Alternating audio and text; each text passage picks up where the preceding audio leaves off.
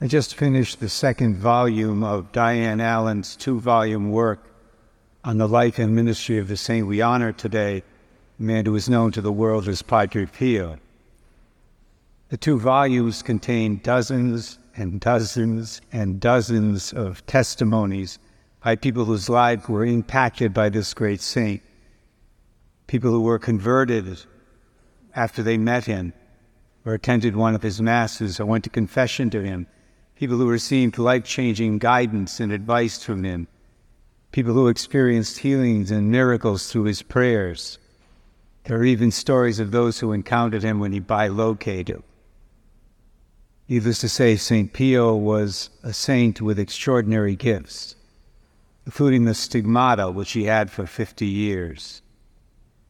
One of St. Pio's most well known and favorite sayings was, Pray, hope, and don't worry.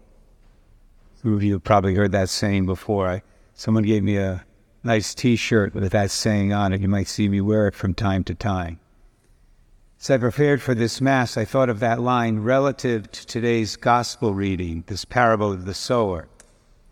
Obviously, we all come here this morning because we have the desire to produce good fruit in our lives. We want to be like that seed that fell on the rich soil we want the Lord's word to take root in us, to bring forth good fruit for Him and for His kingdom. I think St. Pio's words give us a blueprint for that to happen. I say that because his three words of advice here point us to three actions, three attitudes that are present in the lives of the people who do produce good fruit on this earth.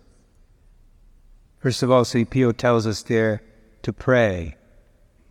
When we pray, we recognize, at least implicitly, our dependence on God. We pray, we ask the Lord for help, we seek His saving grace because we're not self sufficient. We can't save ourselves. People who produce good fruit for the Lord and for His kingdom know this. They know they need God. So they seek Him every day in prayer. Secondly, St. Pio tells us to hope.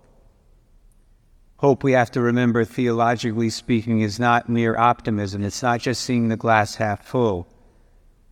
Theologically speaking, biblically speaking, hope has to do with eternal life.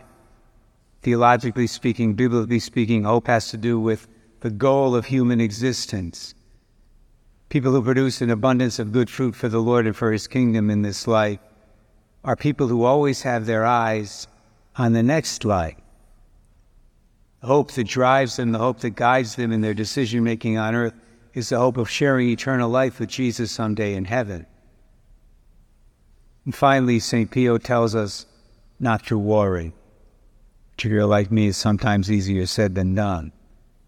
What he's telling us to do here is to put our trust in God and not in the things of this world or even in the people of this world.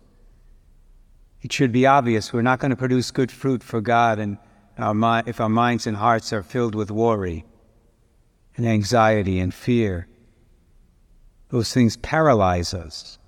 Those things prevent us from doing the God, God's will in our lives, God's work in our lives. That's why Jesus said, Fear is useless. What is needed is trust.